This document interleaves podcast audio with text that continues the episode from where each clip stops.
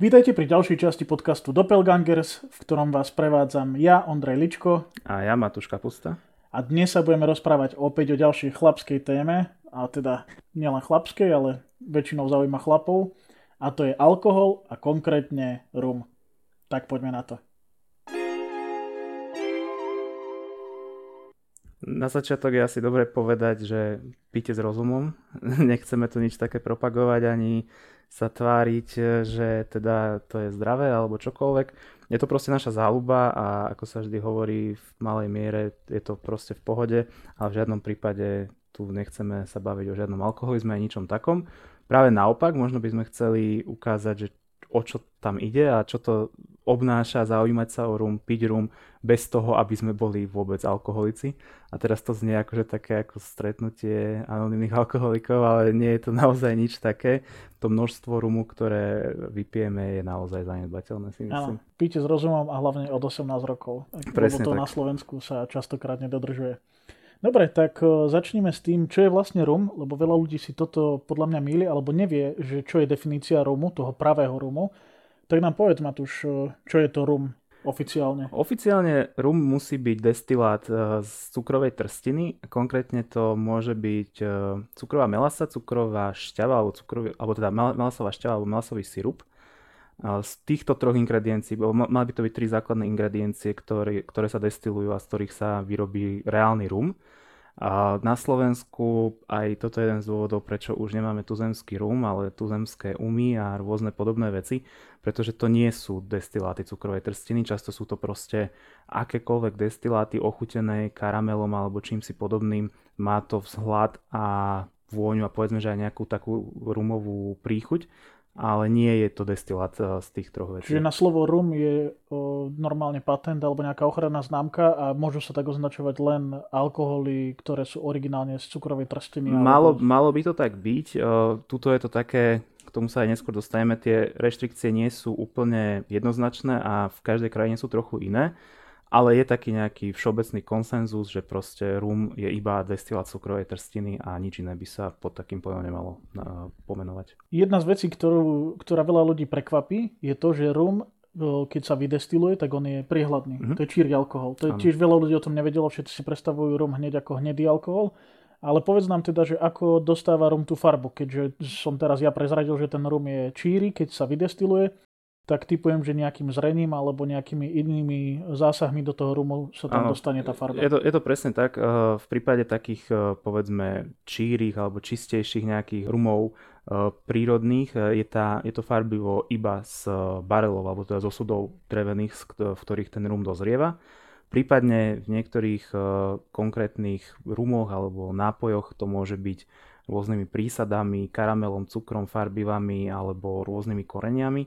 O tom sa tiež budeme baviť a aj také, aj také rumy existujú. A čiže naozaj tá, uh, ten výsledok tej destilácie je číry, uh, číry nápoj alebo číra tekutina, ktorá napríklad sa aj v takejto forme predáva. Existujú biele rumy, ktoré vôbec nie sú nejako zreté a vyslovene hneď po destilácii sa či už nejako ochutia alebo proste nejako zredukujú alebo pridá sa do nich voda, aby nemali také, také vysoké percento alkoholu ale vo väčšine prípadov teda o tých rumoch, o ktorých sa bavíme a ktoré nás zaujímajú, tak tie rumy dozrievajú v sudoch a teda väčšinu svojej chuti majú práve potom z, toho, z toho procesu dozrievania. Je nejaký rozdiel medzi rumom a nejakým iným hnedým alkoholom, napríklad whisky, tak vieme, že tam je rozdiel hlavne v, tej, v tom, z čoho sa ten alkohol robí, ale možno sú tam ešte nejaké iné rozdiely, že v tom zrení napríklad, alebo v tých sudoch. Ono, ono to asi funguje tak, že základný rozdiel je vždycky vlastne v tej surovine, ktorá sa destiluje. Čiže pri rumoch je to tá cukrová trstina alebo tie uh, produkty z uh, cukrovej trstiny. A pri whisky je to nejaký jačmeň alebo pšenica, kukurica pri americkom bourbone, takéto veci, ráž.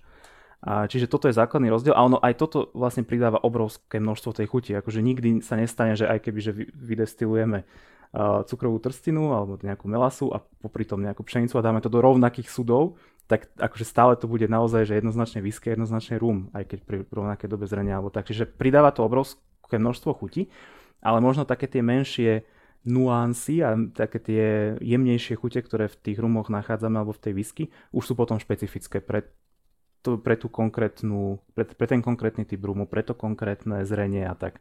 Takže tých rozdielov je tam akože veľa, uh, ale napríklad ako si spomínal, tá farba uh, väčšinou práve pochádza z tých, uh, z tých barelov, z tých sudov. Mne napríklad ešte prišlo na um, že rozdiel medzi whisky a rumom môže byť aj v teplote, v ktorej zrie ten alkohol, Jasne. lebo rumy sú väčšinou teda z karibskej oblasti a oni vyzrievajú teda asi pri vysokej vlhkosti mm. a pri vysokej teplote pomerne. Ano. Keď to napríklad porovnám s whisky, ktorá je zo severských krajín, zo Škótska napríklad, tak tam je tiež síce tá vysoká vlhkosť, ale tá teplota bude razantne nižšia, pretože tie krajiny sú naozaj postavené Ako ono, uh, vo všeobecnosti to platí, ako si povedal, jasné, že aj rumy sú sa robia v rôznych krajinách, napríklad v Kanade, uh, whisky sa robí povedzme v Japonsku, tiež aj v Kanade, v Amerike, čiže akože tie uh, štáty alebo tie oblasti sa líšia, ale samozrejme potom v, tá väčšina tých rumov zaujímavých uh, je, alebo mnohé z nich sú práve z karibskej oblasti. Hovorí sa, uh, že rumy vďaka tomu, vďaka tej vysokej vlhkosti a teplote dozrievajú trikrát rýchlejšie, čo je podľa mňa trošku nonsens, lebo žiaden 10-ročný rum podľa mňa sa nedá porovnávať s 30-ročnou whisky. Myslím si, že tam je stále veľký kvalitatívny rozdiel. Ale možno tie, tie látky z toho súda sa uvoľňujú rýchlejšie uh, pri Ja si myslím, že aj tento to tvrdenie pochádza z nejakých akože štúdí alebo z nejakej, nejakých vedeckých poznatkov, kde presne kontrolovali, že koľko tých látok z, to, z tých súdov sa uvoľňuje do tých uh, do tých nápojov. Takže áno, určite starnú rýchlejšie a vlastne vytvára to potom aj jednu z tých vecí, ktorú mám na rumoch rád a teda, že pomer ceny a výkonu, nazvime to, alebo teda kvality toho rumu je podľa mňa pri rumoch často oveľa lepší, lebo 10-ročný rum môže byť fakt kvalitný, môže patriť medzi tie najlepšie, ktoré sa dajú kúpiť a v porovnaní s takou kvalitnou whisky je tá cena iba zlomková. Čiže môžeme povedať, že za menej peňazí si človek kúpi rovnako kvalitný rum, ako ano. by si kúpil whisky v oveľa drahšej presne tak, kategórii. Presne tak. OK, keď sa rozprávame o rume, tak určite podstatnou časťou jeho histórie alebo poviedok alebo príbehov o Rume je spojený s pirátmi. Mne sa najviac páči to prehlásenie, že kto pije rum pred 12. nie je alkoholik, ale pirát.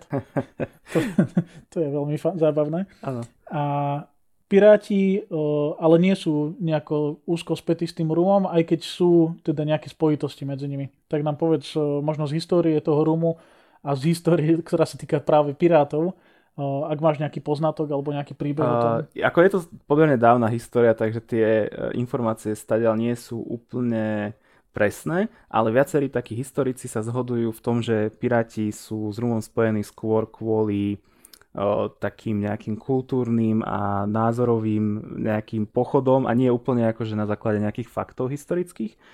Takže také spojenie medzi pirátmi a Rumom na základe ostrova pokladov, diela ostrov pokladov, ktoré prvýkrát bolo publikované fakt, že neviem, v 18. storočí alebo kedy. Odtiaľ to pochádza a nie je to úplne teda na základe nejakej, nejakých faktov, ale je to proste na základe nejakej poviedky alebo novely. Čo neznamená, že piráti rum nepili, ale to, ako my brutálne si predstavujeme tú spojitosť medzi pirátmi a rumom nie je až, nebolo to až tak v skutočnosti. Skôr uh, tomu povedomiu o rume uh, pomohli uh, námorníci, hlavne britskí námorníci alebo námorníci, námorníci britskej flotily, ktorá vtedy bola aj v Severnej Amerike. Bavíme sa o nejakom 16., 17., 18. storočí, uh, ktorí fakt pili veľa rumu a vlastne aj oni pomohli tomu, že sa ten rum dostal do také podoby, akého poznáme dnes. Viem, že tam existovala aj nejaká pravidelná dávka toho rumu, ktorú dostávali tí námorníci, teraz neviem, či ako odmenu, alebo aby lepšie zniesli tú, tú chorobu z plavby, alebo neviem, aké, bolo, aké akože úplne tie dôvody neviem, tam sa tiež myslím, že názory tých historikov líšia, uh, ale toto už je akože historický fakt, že naozaj dostávali na prídel námor, a britskí námorníci rum až do roku 1970 31. júla tohto roku bolo 50. výročie posledného dňa, kedy tí námorníci takto rum dostali na príde. Volalo sa to Black Tot, inak aj existuje Black Tot Rum ktorý tomuto vzdáva hold. Super. A zaujímavé na tom je, že keď si to vezmete, tak rok 1970 nie je až tak dávno a naozaj tieto pravidla platili storočia predtým a v roku 1970 teda niekomu došlo, že asi nie je úplne optimálne, keď naši námorníci každý deň pijú. Bolo to niekoľko decilitrov rumu, neviem presne koľko, nebolo to, že za pohárik, bolo to fakt, že dosť. Takže je fajn, že teda takíto uvedomili ľudia sa v tom čase našli a prestali teda námorníkom dávať kaž, každému námorníkovi každý deň neviem koľko rumu. Ale je to veľmi pekné, je to veľmi zaujímavé podľa mňa a aj ten rum, ešte som ho nechutnal sa priznám, ale mám na neho spadeno. Ja mám v pamäti jeden taký príbeh, ktorý sa týka rumu, ale myslím si, že to nebolo len s rumom, možno sa to týkalo aj džinu napríklad, podľa asi obdobia a krajiny, v ktorej pôsobili tí námorníci. Ale viem, že námorníci často trpeli skorbutom, čo je nedostatok vitamínu C. Tá choroba sa prejavovala tým, že ti vypadávali zuby alebo ti krvácali ďasná a mal si ďalšie zdravotné problémy a bola dôsledkom toho, že tí námorníci nejedli dostatok vitamínov, či už v ovoci, v zelenine alebo tak. Proste tá strava bola veľmi obmedzená, jedli väčšinou asi ryby, ktoré chytili a tak ďalej. A potom niekto veľmi múdry vymyslel, že do toho alkoholu, ktorý oni jednak dostávali v nejakých pravidelných dávkach, ale jednak ho naozaj vypili veľmi veľa, či už aby zvládli tú plavbu, alebo aby sa jednoducho len odviazali, tak im pridávali šťavu z ovocia, čiže buď citrónovú šťavu alebo pomarančovú šťavu, ktorú im zmiešali do toho rumu a keď ten námorník sa chcel proste opiť, tak musel vypiť ten rum s tou šťavou, čím do seba dostal aj vitamín C. Takže toto je tiež celkom fajn, že ako vyliečili vlastne zo skorbutu námorníkov, že im začali pridávať do alkoholu a hlavne teda rumu o nejaké ovocné šťavy, ktoré potom vyliečili ich z toho skorbutu, teda nedostatku vitamínu C v tele. OK, to by bolo z histórie rumov v skratke asi všetko. Mohli by sme sa porozprávať ešte o tom, ako sme my dvaja začali s rumom. To je, to je taká pravidelná naša rubrika, že ako sme s tým začali. Tak povedz, kedy si prvýkrát ochutnal rum a, a ke, pri akej príležitosti to bolo, ak si to pamätáš. To si, to si asi nepamätám, ale typol by som, že zrejme doma počas nejakej oslavy. Pravdepodobne to bol nejaký taký ten slovenský tuzemský um alebo niečo podobné. Pravdepodobne v nejakom nápoji, v nejakej kole alebo čosi. Potom tak viac akého si rumu sme začali piť na strednej, akože počas nejakých večierkov a párty, či už to bol Captain Morgan alebo niečo podobné. Ale akože tak reálne som sa začal zaujímať o rumy, nie je to až tak dávno, možno 5 rokov, 5-6 rokov. A viem, že už v tom čase som sa akože dosť aktívne zaujímal o cigary a stretol som jedného pána, s ktorým som sa o tom bavil a on nechápal, ne, nerozumel sa do cigara, ale zaujímalo ho, čo som ja rozprával. A on mi v zápäti povedal, že on má doma približne toľko rôznych rumov ako ja cigár. Tedy ma to tak trošku zaujalo a asi o rok, o dva už som tomu úplne podlahol a začal som to aj ja skúšať, hľadať, dozvedať sa. Ty povedz sa, ako si sa ty k tomu dostal. No, ja som tiež začínal niekedy asi na strednej škole, ako všetci, keď sme mali nejaké prvé alkoholické skúsenosti. Tak my sme tiež pili kapitána Morgana, ale to treba povedať práve v tomto momente, že kapitán Morgan je presne ten príklad toho, že to nie je rum, že to je vlastne len dochutená liehovina nejaká. Áno, áno. Že nie je to destilát trstiny. Nie, to som si nie istý. Akože myslím si, že ja to... som si s tým istý, ano? lebo do, dokonca sa na tom akože smejem, keď v nejakom prémiovejšom bare je zalistovaný kapitán Morgan medzi rumami a nie medzi liehovinami a pritom tam majú ano. akože iné veci, ktoré sú podobné. Akože oni určite vyrábajú aj rumy, to som si istý. Tam je, taký, tam je taká vec, že oni sú brutálne dotovaní americkou vládou, to je jedno, uh, že aj preto sú, majú taký veľký marketing a všetko toto nemusia platiť nejaké dane. A, ale ten, čo my pijeme, akože určite to je, že spiced, je to okor, okorenené, ochutené, ale čo je zdroj tej liehoviny, tak to naozaj ťažko povedať. No, ale vrátim sa teda k tej, k tej histórii, že teda ja som tiež začínal na, na strednej škole s týmto a ja som nikdy napríklad nebol fanúšik e, vodky alebo niečoho takéhoto, že veľa ľudí pilo vodku, tak ja som proste pil rum, lebo mne ten rum viac chutil. Tiež som ho pil častokrát s kolou, keď hlavne šlo o nejaký lacnejší rum. Neviem si predstaviť, že by som teraz vypil obyčajný um slovenský, bez eh, koli alebo bez nejakého... Ešte tak v čaji si ho viem predstaviť, ale inak asi nie. To nechcem tým povedať, že som až taký zhyčkaný, ale proste tie rozdiely medzi naozaj pravým rumom a týmito liehovinami sú veľmi veľké. A odvtedy vlastne ten eh, rum akože pijem, dá sa povedať pravidelne, no nie som samozrejme nejaký pravidelný konzument, ale teda keď eh, si idem niečo vypiť, tak častokrát je to rum. Možno 85 až 90% prípadov je to rum. Takže ja som sa stal fanúšikom asi pred desiatimi rokmi, keď to tak e, môžeme zhrnúť. Potom veľmi pomohlo, keď e, otvorili v Mikuláši ten Locus, klub, o ktorom sme sa už aj bavili. Tam som sa dostal k takým rumom, o ktorých som v živote nepočul a tam sa to úplne zlomilo vo mne, že teraz naozaj radšej si kúpim lepší rom, ktorý stojí 40-50 eur flaška a popíjam ho mesiac alebo dva mesiace namiesto toho, aby som proste šiel do mesta a dal si 10 pol deci Morgana za, za 40 eur, hej. Takže toto je taký začiatok môj. A keď teda sa chceme baviť o rume, už sme sa rozprávali o jeho histórii, tak by sme mohli povedať aj nejaké základné delenie tých rumov, aby tí, čo nás počúvajú, vedeli, o čom sa budeme rozprávať, alebo aby vedeli aj tieto základné fakty o rume. tak o, ja som už načrtol, že sa tie rumy o, delia na biele a tmavé alebo hnedé. Je to tým, že biely rum je nezrelý, teda hneď po destilovaní, alebo veľmi krátko je niekde uložený. Ono to môže, ono to môže byť tak, že bude, buď vôbec nie je dozretý, ale veľakrát sa to robí tak aj, že oni ho normálne dajú do, o, do sudov, povedzme, že aj na niekoľko rokov, že aj na 3 roky a potom ho vyfiltrujú, aby bol mm. biely.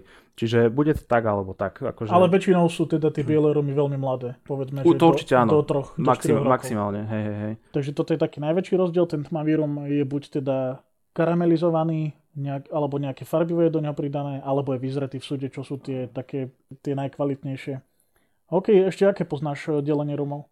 No, uh, ja som si to akože len tak vymyslel, toto biele a tmavé, to je také jasné na pohľad. Uh, potom by som ich delil na také, že starnúce a nestarnúce, uh, s tým, že ako si hovoril, niektoré rumy uh, vlastne ten, tu, ten zmysel toho alkoholu, alebo ten zmysel toho nápoja je práve v tom starnutí a ten výrobca si na tom dáva záležať. Dá si záležať na tom, aby uviedol práve číslo alebo práve, pravú dobu zrenia na tej etikete a tým pádom by som to nazval starnúci rum, bez ohľadu na to, koľko starne, e, či je to 3, 5, 10, 12 rokov, to je jedno. Alebo potom sú to také rumy, kde to proste nie je dôležité. Či už sú to tie ochutené rumy, alebo tie biele rumy, alebo proste aj starnúce rumy, ktoré proste nedbajú až tak veľmi na to číslo, na, na, na tú dobu zrenia, ale proste to starnutie je iba ako keby jeden z tých spôsobov, ako dosiahnuť tú cieľovú chuť. Takže to sú pre mňa také dva veľké rozdiely. A možno, že to už je trošku taká hlbšia vec, ktorá nie je vždycky vidieť a hlavne v marketingu sa nie často úplne presne spomína. Ale ešte by som to určite rozdelil podľa pôvodu krajiny, to sme už načrtli, že rum je asi geograficky najdiverzifikovanejší alkoholický nápoj na svete, naozaj sa vyrába kade tade po svete. My máme radi, alebo veľakrát aj v obchodoch a v baroch vidíte tie karibské rumy alebo rumy zo Strednej Ameriky, ale naozaj tie rumy existujú aj v Európe sa vyrábajú, aj v Ázii, proste naozaj všade, všade vo, vo svete a myslím, že na každom kontinente okrem Antarktidy. A potom ešte, keď už sme sa o tom tiež bavili uh, o tých uh, ochutených a neochutených rumoch, tak to je taká dôležitá vec, že naozaj je proste veľa rumov, ktoré sa tým netaja, že do toho, do toho rumu, do toho nápoja niečo pridávajú a veľakrát na etikete nájdete nápis spiced alebo proste okorenený rum a veľakrát je to naozaj množstvo korenín a aký, takýchto vecí, ktoré akože nie sú ničím zlé, ani proste na nič sa nehrajú, ale vyslovene vytvárajú proste ten rum taký, ako ten, uh, ako, ako ten výrobca ho chcel, chcel vyrobiť. A Ešte možno jeden taký zaujímavý fakt uh, s týmito aditívami. Uh, rum je podľa mňa jeden z alkoholov, ktoré majú v sebe najviac cukru. Či už, či už vo forme, je to samozrejme z tej cukrovej trstiny, takže už ten prapôvod rumu je cukrový, ale naozaj sa do ňoho pridáva veľa cukru, aby bol sladký, lebo veľa ľudí má rado práve mm. sladký rum. A nie je tajomstvom, že veľa tých rumov sa dosladzuje napríklad aj medom. Čo je, áno, áno. Čo je tiež celkom akože zaujímavá vec, že dosladíš alkohol medom. Áno, je to presne ako hovoríš. Či už sa bavíme o tých spice rumoch, kde naozaj spice pod tým slovom, naozaj tam je korenie nejaké v tom rume a dodáva to nejakú komplexnosť alebo proste nejakú, nejaký chuťový profil to vytvára. A obrovská výhoda toho je, že ten rum nemusí x rokov zrieť, aby nejakú tú chuť dostal, proste je tam pridaná. Alebo pomocou tých cukrov a medu sa zabezpečuje taká tá e, smoothness, neviem po slovensky, ako by som to povedal, jemnosť, jemnosť alebo mm. tak, že ľahko vám to ide dole krkom, nepálí to ten alkohol aj pri nejakých... Lahodnosť. Lahodnosť, povedzme. Mm. Uh, toto je ďalšia vec, ktorá sa jednak dosiahnuť dlhodobým zrením a zároveň uh, pri nejakom rýchlejšom procese pridaním cukru alebo nejaký, alebo karamelu, alebo uh, medu, alebo čoho si podobného. Takže to sú dva obrovské rozdiely podľa mňa v tých rumoch, ktoré nie sú vidieť, keď sa pozriete na flašu veľakrát a často výrobcovia v tomto smere zavádzajú. Niektorí to priznajú, niektorí to ani len nepriznajú, koľko e, cukru tam dávajú. A to sa bavíme o pomerne veľkom množstve. V niektorých rumoch e, je to naozaj niekoľko desiatok gramov cukru na liter, čo, čo proste nie je úplne sranda. To už sú také malinovkové hodnoty, keď si pozriete, koľko cukru má nejaká ochutená limonáda alebo ochutená minerálka, tak sú to podobné hodnoty veľakrát, takže je to trošku rozdiel. Spomínal si, že sa na fľašiach často uvádza nejaké aditívum, alebo čím bolo ten rum dochutený, čiže či to je med, alebo či sú to nejaké koreniny. Ale čo najčastejšie vidíme na tej flaši je práve nejaký vek. Uh-huh. To znamená, že keď si kupuje niekto rum, tak častokrát sa pozerá, že či je 5-ročný, 8-ročný, 12-ročný, 25-ročný a tak ďalej. Ale táto informácia nemusí byť úplne pravdivá. Vieš nám vysvetliť, čo to číslo vlastne znamená? Je to, že doba zrenia toho rumu v súde? No ty si povedal, že na flaši je napísaný vek, ale nie vždy je to tak. Väčšinou niekedy je tam napísané číslo, ktoré môže znamenať počet modlitieb náš vo večer, keď si ten človek zmyslel, že takýto rum namieša. Môže to znamenať čokoľvek a je to jedna z takých nevýhod rumu, že tie pravidlá, o ktorých sme sa na začiatku bavili, nie sú veľmi konkrétne a nie sú veľmi prísne. Čiže tí výrobcovia si môžu robiť pomerne čo chcú, čo sa týka toho označovania tých rumov a napríklad čo v prípade whisky, ak sa bavíme o škótskej whisky, tak keď je na flaši napísané nejaké číslo, tak to číslo musí byť, musí to znamenať minimálnu dobu zrenia tých zložiek tej whisky, ak sa bavíme o nejakej miešanej whisky a musí to znamenať minimálnu dobu zrenia. To znamená, že tam môžu byť aj staršie whisky, ale minimálne zrela tá whisky povedzme 12 rokov, ak je 12 na etikete. V prípade rumov to kľudne môže byť najstaršia zložka, alebo to môže byť proste jedna kvapka rumu. Jedna kvapka rumu, ktorá sa tam niekde zamiešala a môže to byť naozaj čokoľvek. A preto, mm, akože zase tí výrobcovia, o, povedal by som, že oni vyslovene neklamú. Čiže nenapíšu, že rum je 23 ročný, pokiaľ 23 ročný naozaj nie je. Ale naozaj si dajte pozor, či pri tom čísle je napísané nejaké slovo years alebo años alebo niečo, lebo veľakrát je tam naozaj iba číslo. Proste je to Zakapa 23. a Zakapa 23 nie je 23 ročný rum, napriek tomu, čo si mnohí ľudia myslia. Je to rum, ktorý priemerný vek má možno niekde medzi 3 až 8 rokov a to je taký dobrý príklad takého, povedzme, zavádzajúceho marketingu, aj keď vlastne ten marketing je postavený práve na tých benevolentných opatreniach alebo benevolentných uh, zákonoch alebo pravidlách ohľadne rumu. Keď sa rozprávame o marketingu rumu, tak treba povedať, že naozaj častokrát tí ľudia vyberajú napríklad podľa etikety tej flašky, alebo podľa toho, či videli nejakú reklamu na to, alebo či sa im jednoducho len páči tá farba toho alkoholu, alebo tej etikety, alebo design obalu a tak ďalej. Že ten marketing je naozaj prítomný v tomto rumovom segmente a je veľmi silný. Čiže tí ľudia by mali veľmi dbať na to, čo vlastne považujú za dôležité, keď vyberajú tú flašku, lebo aj mne sa napríklad stalo, že niekto mi chcel spraviť radosť a kúpil, že drahší rum. Drahší rum je u nás na Liptove, že 20 eur alebo 30 eur. A nakoniec sme zistili, že to je proste rum, ktorý má rovnakú kvalitu ako 7 eurová flaška. Aj? No. Takže častokrát tí ľudia sa nechajú nachytať a je to síce pekné, že je tam nejaká chobotnica na tej etikete alebo niečo podobné, ale ide naozaj o nejaký jednoduchý alebo menej kvalitný rum, ktorý teda moc neulahodí nejakému fanúšikovi. To je asi dôležité povedať, že ono to nevadí, keď to má peknú etiketu, ja to mám rád, ale nechcem, nechcem, aby sa stalo presne to, že za tú sumu si môžem kúpiť oveľa lepší rum, aj keď v jednoduchšej flaši, ako proste nejaký rum s veľkým marketingom alebo s nejakým veľkým brandingom v obchode alebo niečo podobné. Je to dosť podozrivé, keď sa niečo také stane. Akože na to by som asi upozornil, že väčšina z tých lepších rumov nemajú marketing okolo seba postavený, takže keď vidíte naozaj, že 80 fliaž nejakého rumu v regáli s obrovským nápisom alebo s niečím, tak treba minimálne zvýšiť pozornosť. Čiže čo by si odporučil ľuďom, ktorí si chcú kúpiť povedzme nejaký prvý lepší rum, ktorý chcú si vychutnávať, nechcú sa z neho opiť, že ho idú celý vypiť, ale naozaj, že chcú si kúpiť lahodný rum, a nechcú sa nechať oklamať nejakým marketingom a nechcú zaplatiť veľa peňazí za niečo, čo nie je tak kvalitné. Akože, keď si spomínal ten Locus, tak to je asi moje také základné odporúčanie, ale viem, že nie veľa ľuďom sa to dá, ani mne sa to napríklad nedá chodiť do takých dobrých podnikov, nie je ich veľa a nie sú v každom meste. Takže toto by podľa mňa super odporúčanie, lebo do toho Locusu napríklad prídeš, ochutnáš 2-3 rumy za večer, povedzme, neopiješ sa teda, vychutnáš si to, majiteľ ti porozpráva o tom niečo, spýta sa ťa, aké máš rád, na základe toho ti odporúči, popri tom ti ukáže nejaké ďalšie a potom si proste povie, že OK, toto by som chcel vyskúšať doma alebo tak. Toto je také najjednoduchšie, lebo stojí to najmenej peňazí, lebo nemusíš si kupovať hneď celú flašu, ale proste dáš si jeden pohárik z toho, jeden z toho. A už keď ale už teda príde na to, že ste niekde na internete alebo v nejakom obchode a je tam proste miliarda tých rumov, tak to, čo ja by som odporúčal, zvyšuje, zvyšuje to šancu toho, že si kúpite fakt dobrý rum, je keď uh, budete dbať na množstvo alkoholu. Väčšina rumov, ktoré majú 40% alkoholu, nepatria do tej kategórie tých prémiovejších. Uh, môžu tam patriť cenou, ale je to veľmi podozrivé. Ako 80 eurový rum má 40% alkoholu, ja by som si ho napríklad v živote nekúpil. Môže byť akokoľvek dobrý, ale to, že má 40% alko- alkoholu znamená, že výrobca sa snaží predať toho rumu väčšie kvantity. Lebo pra- zriedil. Pravde, presne tak, lebo alebo proste rum, keď vyjde zo, zo súda, tak nikdy nemá 40% alkoholu. Veľakrát má po, povedzme 60% alebo a často je to akože nepresné číslo, nie je to, že 60, je to, že 57,3 alebo čokoľvek také. Takže na toto by som určite dal pozor. Skôr sa zameral možno, akože existujú lacnejšie rumy v rozmedzi 20 až 40 eur, ktoré naozaj sú veľmi kvalitné a ktoré majú viac percent alkoholu, ale nie je to úplne pravidlo. Akože sú výborné rumy aj v takej tej kategórii tých 40-percentných, ale tam už to treba hľadať. Určite by som odporúčil konzultovať to s niekým alebo pohľadať si nejaké recenzie.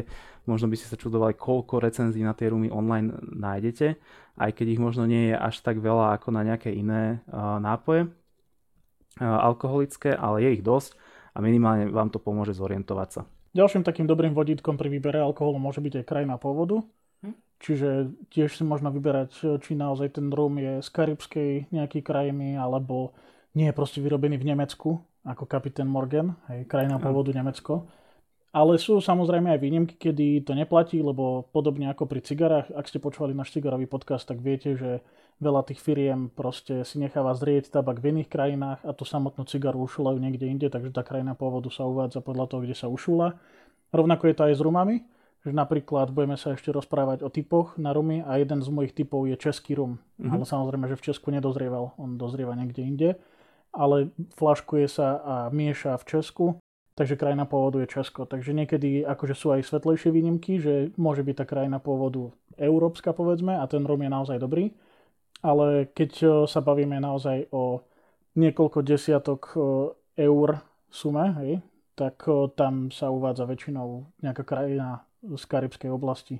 Tomuto by som ešte toľko povedal, že keď sme sa bavili o tých obmedzeniach a zákonoch, ktoré sa týkajú rumov, tak presne t- takto sa to prejavuje. Uh, ak je nejaký producent rumu z niektorej krajiny, tak pre všetkých producentov v tej krajine platia nejaké zákony. Hlavne v tých karibských oblastiach, kde majú tá produkcia rumu akože nejakú tradíciu, tak tie zákony tam nejaké sú. V každej krajine sú možno iné, ale proste sú. A to znamená, že je veľká šanca, že ak vám chutí nejaký rum z jednej krajiny, tak vám bude chutiť aj rum od iného výrobcu z tej krajiny, lebo proste to podlieha rovnakým zákonom, sú tam pomerne rovnaké tie podmienky mm. poveternostné a tak. Takže aj možno, že rovnaká zem, v ktorej sa e, pestuje tá trstina alebo podobná a teda tie rumy majú taký podobný profil. Akože jamajské rumy sú veľmi špecifické, Barbados je napríklad špecifický hlavne v tom, že tie pravidlá a zákony má pomerne prísne, takže väčšina barbadoských rumov je extrémne číra a extrémne... Drahá. Aj, aj drahá povedzme, ale proste kvalitná v tom zmysle, že tam nie sú aditíva, je, prebieha tam nejaké zrenie a tak. Takže každá tá krajina je v tomto špecifická a je ich naozaj veľa, takže máte čo objavovať do konca života. Čiže je to tiež podobné ako s cigarami, ako sme hovorili v jednej z tých predošlých častí, že keď si vyberieš eh, nejakú obľúbenú hm. krajinu, hmm.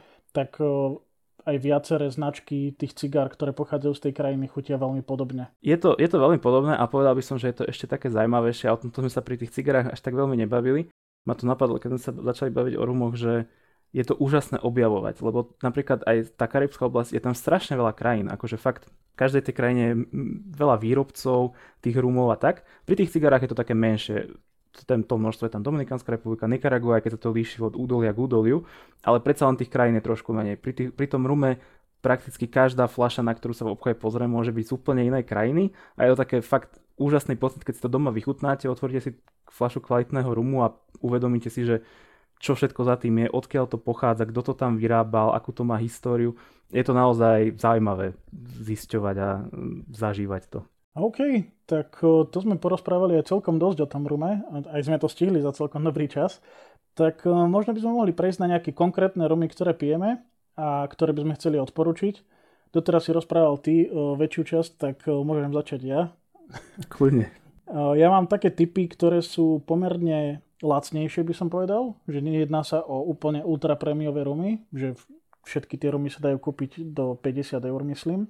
A t- pre mňa je jedným zo základných odporúčaní, ktoré hovorím veľmi veľa ľuďom, ktorí chcú začať akože piť lepší rum, aby skúsili Bacardi Oakard. Značka Bacardi ako taká, keď ju povieš niekomu, kto má rád veľmi rumy, tak sa nezatvári príliš dobre, lebo Bacardi je taký naozaj prvý stupienok, by som povedal, do sveta tých rumov. takže nie je to až taká úplne prémiová značka, aj keď majú samozrejme aj nejaké prémiové rumy. Ale Bacardi Ocardi je rum, ktorý sa dá kúpiť e, sedmička za, myslím, 17 eur. Alebo okolo 20 na, na internete aj za menej. A, a na internete 12, aj za menej. A je to ten rum teda pravý, vydestilovaný z trstiny. A mne napríklad veľmi chutí. A keď e, sa akože niekde chystáme, kde viem, že budem piť trošku viac, na nejakú oslavu, alebo ideme na ryby, alebo ja neviem, na nejakú chatu, tak 90% času mám pri sebe ten Bacardi Oakard, lebo sa veľmi dobre pije, je naozaj lahodný, neboli ma z neho hlava. A keď napríklad aj máš neskôr v noci chuť dať si ten rum s kolou, tak ťa to až tak nemrzí, že si dáš proste 15 eurový rum s kolou, lebo máš na to chuť. Určite by som to nerobil so 60 eurovou flaškou alebo 80 eurovou. Takže toto je pre mňa také základné odporúčanie, keď e, niekto, kto doteraz pil iba um, alebo si dával proste pol decák rumu v nejakej krčme, by chcel vyskúšať lepší rum, tak Bacardi Oakard je podľa mňa veľmi dobrý začiatok. Potom ďalším takým stupienkom je Plantation. To je značka, ktorá tiež ešte pred niekoľkými rokmi bola na Slovensku známa, ale naozaj veľkým znalcom rumu. A dnes sa už ten Plantation dá kúpiť aj v sieťach veľkoobchodov, takže nie je to už až tak nedostupný rum. A mne napríklad chutí jedna konkrétna verzia, to je Plantation eh, Pineapple s ananásom, ktorý sa robí tak, že vlastne ten výrobca Plantation má jednu farmu ananásovú, nejakú partnerskú, ktorá mu dodáva ananásy a tie sa macerujú v tom, v tom rume. Čiže vyslovene sa nechá odležať v tom rume, on nasaje tu chuť tých ananásov a ten rum je veľmi lahodný, majú ho radi aj ženy, lebo je naozaj akože sladký. Je to také akože babské pitie trošku, ale keď máš chuť na, na jeden pohárik, a nechceš sa proste trízniť nejakou výraznou chuťou, tak eh, ten Plantation Pineapple je podľa mňa veľmi fajn. Ďalší potom taký stupienok vyšší je pre mňa Santos Dumont Dixo. To je tiež taký rum, ktorý je teraz pomerne populárny, teda už sa dostáva pomedzi ľudí a tiež je pomerne dostupný svojou cenou. Tiež patrí medzi také neutrálne rumy by som povedal, že dokáže ho vypiť aj žena, nemá nejakú extrémne výraznú chuť, nemá ani extrémne vysoký objem alkoholu takže to je tiež také pohodové pitie. No a ako som spomínal už predtým, tak e, mám jeden typ aj na český rom. Ten sa volá Bandita, alebo konkrétne Bandita Black, lebo sú dve verzie, klasický Bandita a Bandita Black. A Bandita Black e, nie je to teda nejaký špeciálny rom, o ktorý teraz by všetci e, fanúšikovia dobrého alkoholu mali skúsiť, ale je to taká zaujímavosť, že je to vlastne prvý český rom, ktorý je trojročný, čiže pomerne mladý je tmavý, keďže sa volá black a tú farbu získal tým, že hneď po destilovaní sa v ňom maceruje čerstvo popolnetá káva, čerstvo upražená, 72 hodín. Takže to, z tej kávy vlastne on dostane nielen tú farbu, ale aj chuť, čiže má naozaj takú kávovú príchuť. Je pomerne silný, čo sa týka percent, myslím, že máš okolo 50%.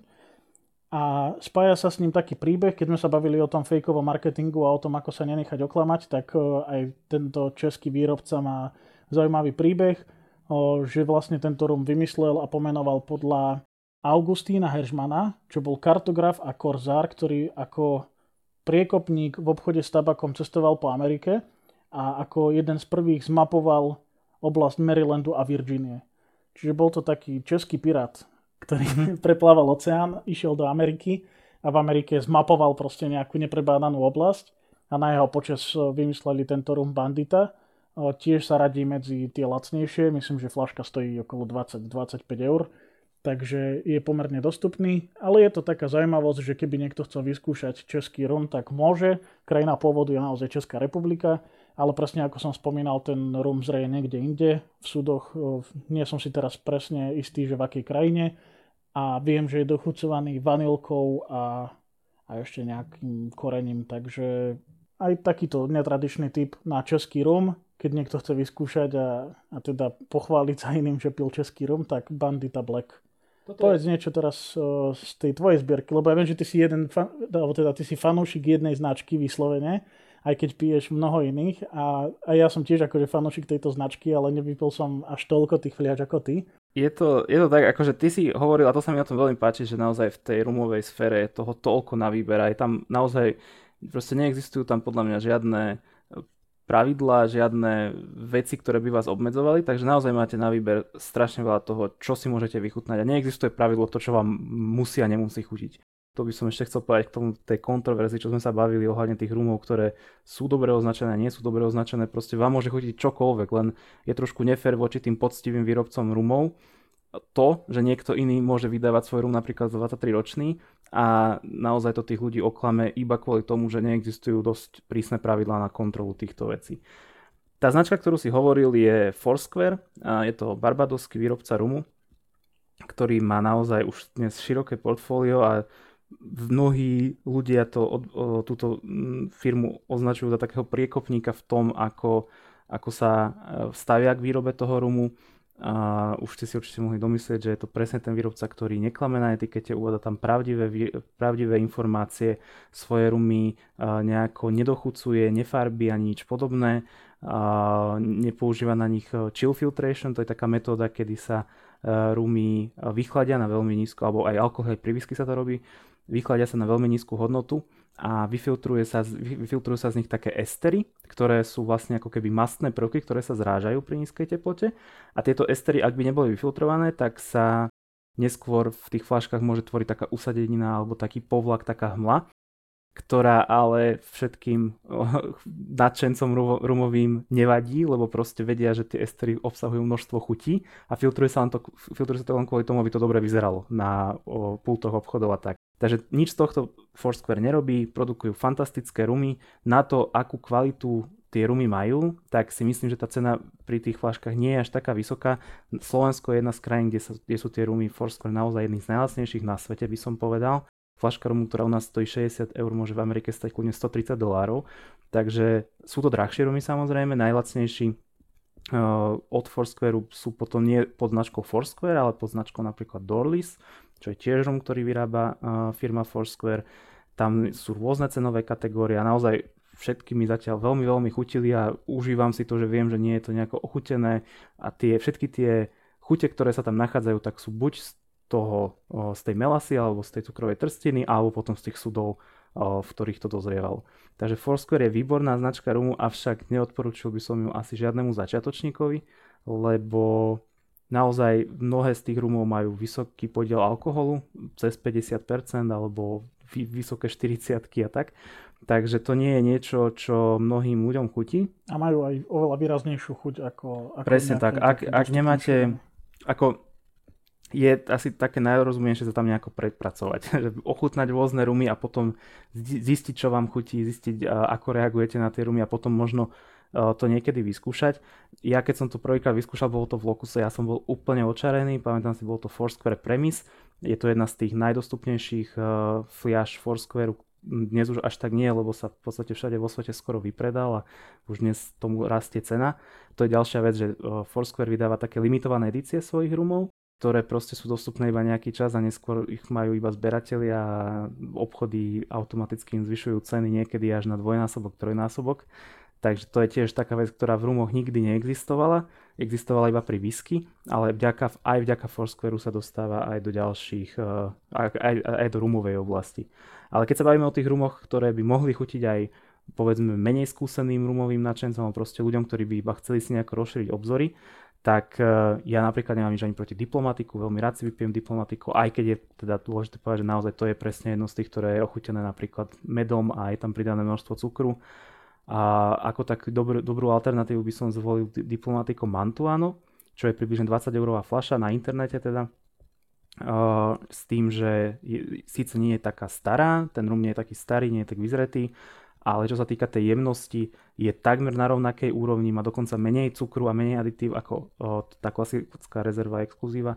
A čiže toto je veľmi dobré riešenie, ako ty si spomínal, že keď niekde ideš, vie, že tam bude sa viac piť, tak e, Oakhart je taký, že to viem, že budem piť toho Oakhartu veľa, ale keď chcem doniesť rum pre pár ľudí, viem, že tá fľaša vypije a viem, že ľudia nemajú radi nejaký e, intenzívnejší rum, tak to Mantuano za tých 20 eur je podľa mňa super, e, super voľba, dá sa toho vypiť aj menej, aj viac, dá sa to vychutnať, dá sa to vypiť aj v kole treba, dá sa to vypiť ľadom, je to, je to fajn. A potom tu máme ešte také nejaké, ja neviem, akože tých, tých rumov je strašne veľa, asi všetkých treba vyskúšať, ale ktorý viem na základe mojej priateľky, že chutí aj ľuďom, ktorí nemajú radi intenzívny rum, je Santa Teresa 1796. Je to veľmi pekná fľaša, keď sa bavíme o tom marketingu. Mm-hmm. Je to jed, jeden presne z tých rumov, ktoré sú trošku drahšie, nepatria do tej kategórie exkluzívnych, má 40% e, alkoholu tento rum, ale je vynikajúci. Naozaj je veľmi jemný, veľmi chutný, veľmi dobre sa pije. Odporúčam určite každému, či vám chutí rum alebo nechutí, či podľa mňa to ocení aj človek, ktorý vypil tisíc rumov v živote, lebo fakt to chutí veľmi dobre. A ešte čo sa týka tých príbehov, tak tu mám jeden taký aj ja, lebo tiež je okolo toho obrovský marketing. Sú to rumy značky Chairman's Reserve. A tá fľaša alebo ten rum sa volá Forgotten Casks a viaže sa k tomu taký príbeh, že to je myslím, že z ostrova Sveta Lucia, kde proste niekedy vypukol požiar a v destillerke zabudli nejaké v, súdy s rumami a keď sa vlastne potom požiari ich objavili, tak zistili, že ten rum tam starol a teraz ho vlastne predávajú ako forgotten casks, ako zabudnuté barely alebo zabudnuté súdy. Mm. A pričom teda neverím, že toľko tam toho rumu bolo, lebo sa to predáva už dlhé roky, ale akože marketing okolo toho je spravený a je to pomerne dobrý rum, e, nie je vôbec drahý a tiež oplatí sa ho vyskúšať. Je to, je to príjemné, akože fakt, že ten rum, je, aj to ma na tom baví, že je to cel, taký celkový zážitok. Nie je to len tá chuť, nie je to proste len tá etiketa, je to všetko možné okolo toho a tie možnosti sú naozaj nekonečné. Akúkoľvek stránku internetovú s alkoholom si otvoríte, tak tých rumov je tam nespočetné množstvo. OK, tak to by boli tipy na konkrétne rumy, ktoré my sme pili alebo ktoré pijávame často a ktoré vám môžeme odporučiť. A tak ako zvykneme, tak by sme mohli dať ešte aj nejaké tipy na YouTube kanály alebo na nejaké stránky, ktoré vám môžu pomôcť pri výbere rumu alebo si tam môžete prečítať nejaké zaujímavosti. Ja mám len asi jeden tip, lebo ja akože tieto rumové veci až tak nesledujem. Ja si častokrát nechám radšej poradiť v tom lokuse alebo niekoľkokrát aj od teba, že čo si mám kúpiť ale ja viem, že napríklad Jeremy Sayers, ktorého sme spomínali aj pri EDC videu, tak Jeremy Sayers robí aj recenzie rumov a teda aj whisky a iných alkoholov.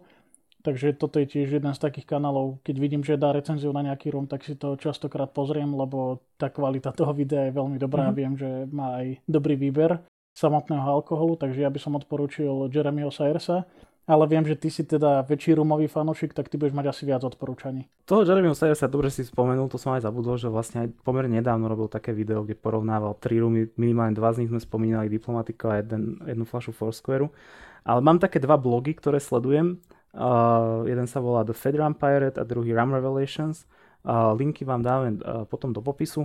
A v podstate sú to fakt ľudia, ktorí chodia po rôznych rumových akciách, e, ochutnávajú tie rumy, majú s tým množstvo skúseností, sú to povedzme barmani alebo proste ľudia, ktorí naozaj tým žijú a píšu kvalitné recenzie, porovnania, hodnotenia tých rumov.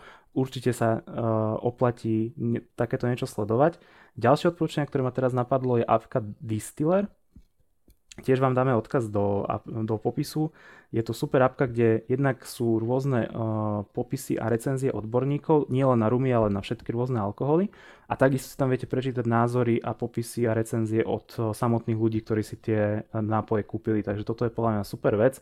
Dá sa tam vyhľadať akákoľvek fľaša rumu, ak tam nie je, tak ju tam viete pridať. Uh, to je veľmi veľká pomocka. Potom ďalší YouTube, alebo teda jediný YouTube kanál, ktorý ja tu mám spomenutý je ralfy.com a je to taký starší pán, ktorý, ktorého určite poznáte, ak máte radi škótsku whisky. Tej sa venuje primárne, ale dnes už má množstvo videí aj o rumoch, aj keď možno každé 50. video je o rume, ale už tam má asi tisíc videí alebo koľko. Takže naozaj tam nájdete odborné názory od človeka, ktorý fakt, že ochutnal neuveriteľné množstvo rôznych nápojov Takže jeho, ako je taký svojský a nie každému sa asi bude pozdávať. Tiež rovnako ako tie blogy, ktoré som spomínal, aj tá apka, aj on hovoria po anglicky, takže tiež to nie je úplne pre každého. Ale myslím si, že ak viete po anglicky, tak určite to stojí za to aspoň pozrieť sa. Tie jeho názory a aj tie príbehy, ktoré o tom rozpráva, sú úplne zaujímavé. A mám tu ešte potom spomenuté tri knihy, ktoré som prečítal o Rume. Prvá bola taká česká kniha Rum histórie výroba značky. Je to taká zaujímavá kniha, ktorá nemá vlastne ani autora, je to nejaká preložená kniha, myslím, že z Nemčiny, taká kvázi encyklopedická príručka o rume. Ale tie základy sú tam popísané veľmi dobre, je to po česky, je to akože ľahko stráviteľné, sú tam potom nejaké popisy konkrétnych rumov, nejaké recepty k drinkom, ku koktejlom, veľmi fajn čítanie, nejaké letné na pláži, na dovolenku, keď si to zoberete. A potom tu mám dve knihy už od odborníkov, tiež sú po anglicky, ale to už sú naozaj že super knihy, kde odkiaľ ja čerp, som načerpal množstvo informácií napríklad z tej histórie alebo z výroby toho rumu a zo všetkého tohto okolo toho. Jedna kniha je Rum the Manual od Davea Bruma a druhá je Rum Curious od Freda Minika. Zase uh, popisy alebo linky vám dáme do popisu. Ak máte chuť, dá sa to prečítať, dá sa to objednať aj na, v elektronickej podobe, alebo jednu mám v klasickej papierovej podobe zo Slovenska. Na slovenskom knihkupectve som si to kúpil, takže tých informácií je tam dosť, dá sa tomu venovať, je to podľa mňa veľmi zaujímavé, ako som hovoril je to naozaj extrémne rozšírené všade po svete a je to super, keď si večer sadnete a poviete si, že teraz proste pijem nápoj z Venezuely alebo z toho Barbadosu alebo odkiaľkoľvek. Myslím si, že je to taká fajn záľuba. Len teda treba piť s rozumom a, a obmedzených množstvách. A keď na to nemáte napríklad čas alebo neviete po anglicky, tak ja odporúčam pokojne kontaktovať aj nejakých lokálnych distribútorov alebo lokálnych predajcov. Opäť spomeniem ten Locus Club, kde Ondrej Šoltis, čo je vlastne majiteľ, tak on vám dokáže odporučiť flašku, ktorá sa presne hodí na to, čo potrebujete, či ju potrebujete napárovať k nejakej cigare, alebo ju chcete na nejakú špeciálnu príležitosť, alebo mu len vysvetlíte, aké chute máte radi, tak on vám pokojne poradí a určite vyberiete aj z jeho ponuky. Okrem toho teda, že to je nejaký bar, kde sa dá ten rum vyskúšať vo forme nejakej 02, 04, štamprlíka, nie štamprlíka, ale pohára na, na rum, tak okrem toho má aj obchod. Takže keď budete mať cestu do Liptovského Mikuláša a ste fanúšik dobrého alkoholu, tak sa tam oplatí zastaviť. Nie sme nejak platení tým, že ho spomíname tak často, ale naozaj je to jedna zo svetlých výnimiek, ktorú máme na Slovensku a takýchto podnikov nie je veľa a preto budeme vždy radi odporúčať ľuďom tie podniky, s ktorými máme my dobré skúsenosti. OK, to by bolo z dnešnej časti všetko. Ďakujeme, že ste sa dopočúvali až do tejto minúty. Veríme, že ste sa naučili niečo nové o Rome, že ste sa dozvedeli nejaké zaujímavé fakty a že ste sa aj zabavili možno na tých príbehoch, ktoré sa práve s Rumom spájajú. A budeme sa počuť opäť v ďalšej časti už budúci týždeň. Majte sa pekne. Ďakujeme a čaute.